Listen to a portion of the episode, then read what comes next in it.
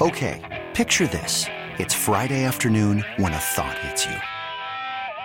I can waste another weekend doing the same old whatever, or I can conquer it. I can hop into my all new Hyundai Santa Fe and hit the road. Any road. The steeper, the better.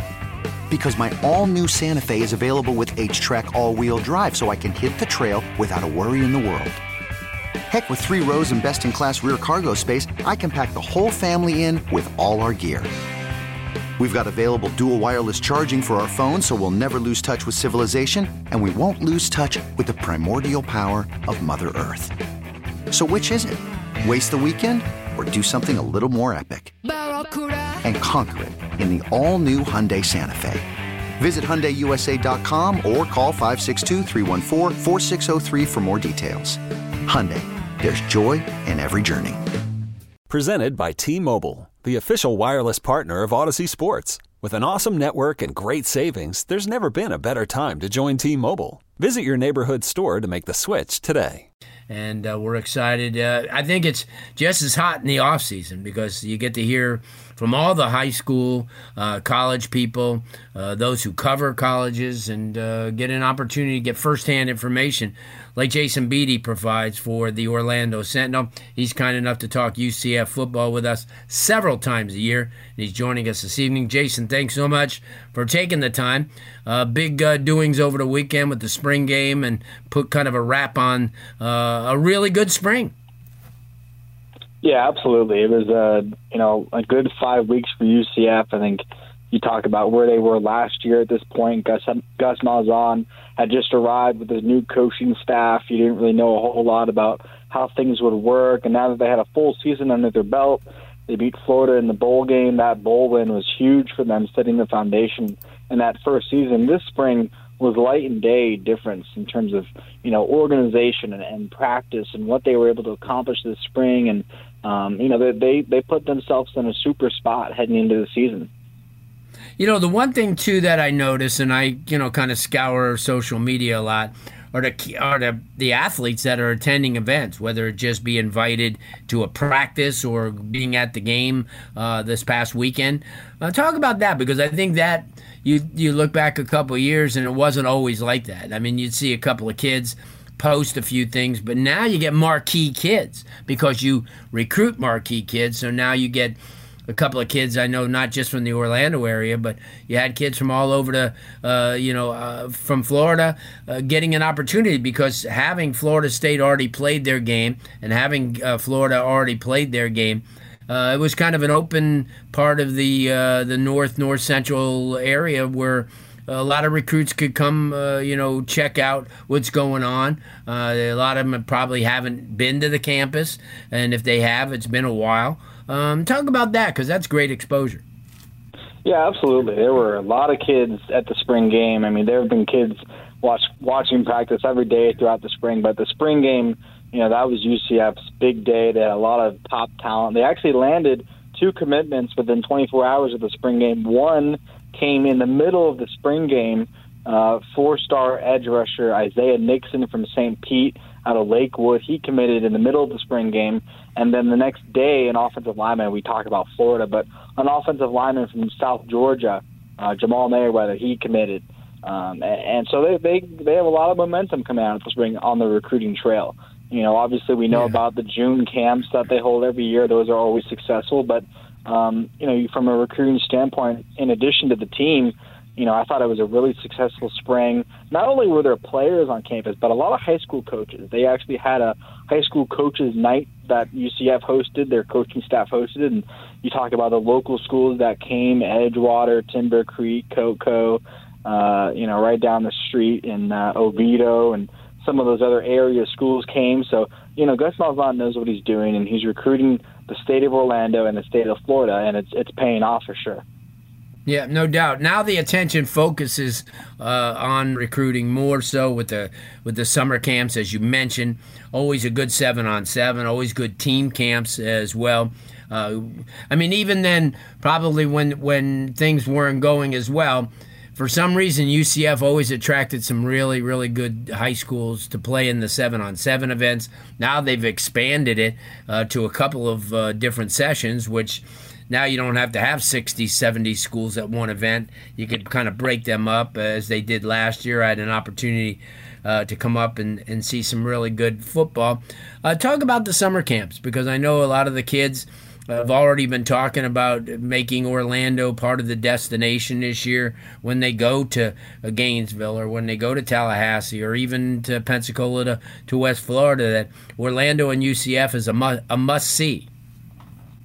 Yeah, no, they they have. Um, you know, I don't have this year's schedule in front of me. I think they just they just recently released it. But you mentioned last year, you know, they had two weekends of seven on seven camps, which, and then they also have offensive and defensive line, uh, you know, portions of the camp that go on. So while you know the quarterbacks and the receivers are playing seven on seven, they focus on the linemen as well. You know, they have big man competitions and whatnot, and then they have separate prospect camps as well over the course of a couple of days, and um, you know, some more individual workouts and whatnot. Um, you know, so they'll they'll have very. I, I've seen the schedule. I don't have it in front of me right now, but um, right. You know, very similar.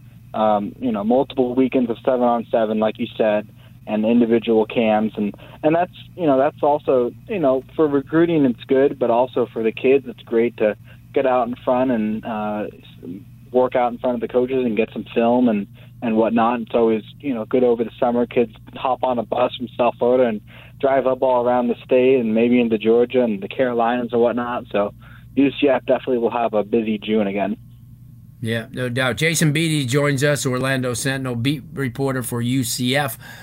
Here's a, a good thing when they come in and see the schedule for next year because the bounce house is going to be bouncing big time because you have Georgia Tech coming in, you have Louisville coming in, which are going to be two big games, two ACC opponents. Uh, that are going to kind of rock things a little bit. Uh, you have a home game against SMU, which is a conference game.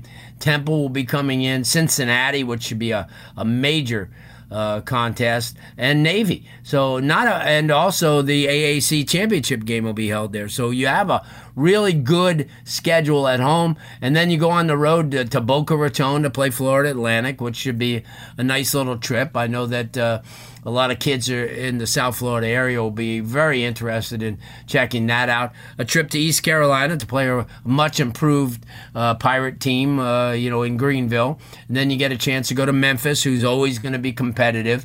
New Orleans to play a Tulane team that you can't sleep on anymore because they're they're recruiting pretty well as as it is. And then you you go to that big one, uh, the I 4 mm-hmm. Bowl over in Tampa. So uh, challenging schedule uh, and one that you could really sell. Talk about that.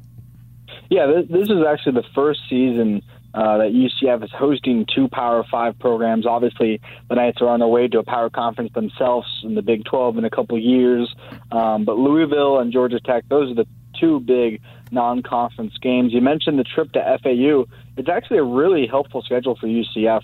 They don't leave the state of Florida until that ECU matchup at the end of October. So, you know, you can come out of there with, you know, only one. Maybe you split the Louisville Georgia Tech games, or you know, depending on the right. those competitions and what that's like. Who knows? I know uh, Louisville lost in the Malik Cunningham, but they got some you know, talent, I'm sure. Um, but, you know, you look at the second half of the schedule, Memphis, Tulane, I think that's, you know, coming off of this big Cincinnati game, they obviously made the college football playoff last year. Coming on, coming off of that, have to travel to Memphis. That's that's a tough game. Memphis, like you said, yes. always competitive in the American, and um, you know, of course, the War on I four. This is the interesting thing about this year's game is it could potentially be the last for about six or seven years. I mean, UCF could be in the Big 12 as early as 2023, no later than 24.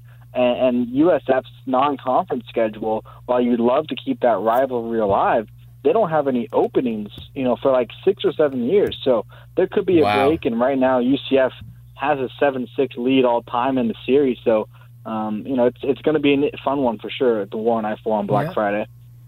Now they could uh, maybe potentially meet in a bowl game down the line.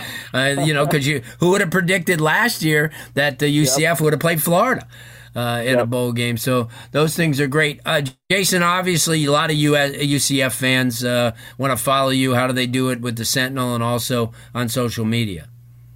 Yeah, OrlandoSentinel.com. We have a special UCF sports section. If you go to your computer and type in AllAccessKnights.com, takes you right to the UCF page.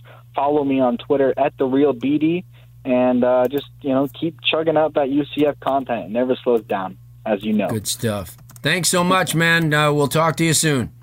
All right. Good, good, good, good talking with you. Thank you. You too, as always. Jason Beede, UCF football from the Orlando Sentinel, and Okay, picture this. It's Friday afternoon when a thought hits you. I can spend another weekend doing the same old whatever, or I can hop into my all new Hyundai Santa Fe and hit the road.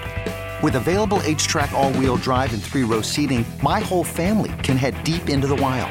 Conquer the weekend in the all new Hyundai Santa Fe. Visit HyundaiUSA.com or call 562 for more details. Hyundai, there's joy in every journey. This episode is brought to you by Progressive Insurance. Whether you love true crime or comedy, celebrity interviews or news, you call the shots on what's in your podcast queue. And guess what? Now you can call them on your auto insurance too with the Name Your Price tool from Progressive. It works just the way it sounds. You tell Progressive how much you want to pay for car insurance, and they'll show you coverage options that fit your budget. Get your quote today at progressive.com to join the over 28 million drivers who trust Progressive. Progressive Casualty Insurance Company and Affiliates. Price and coverage match limited by state law.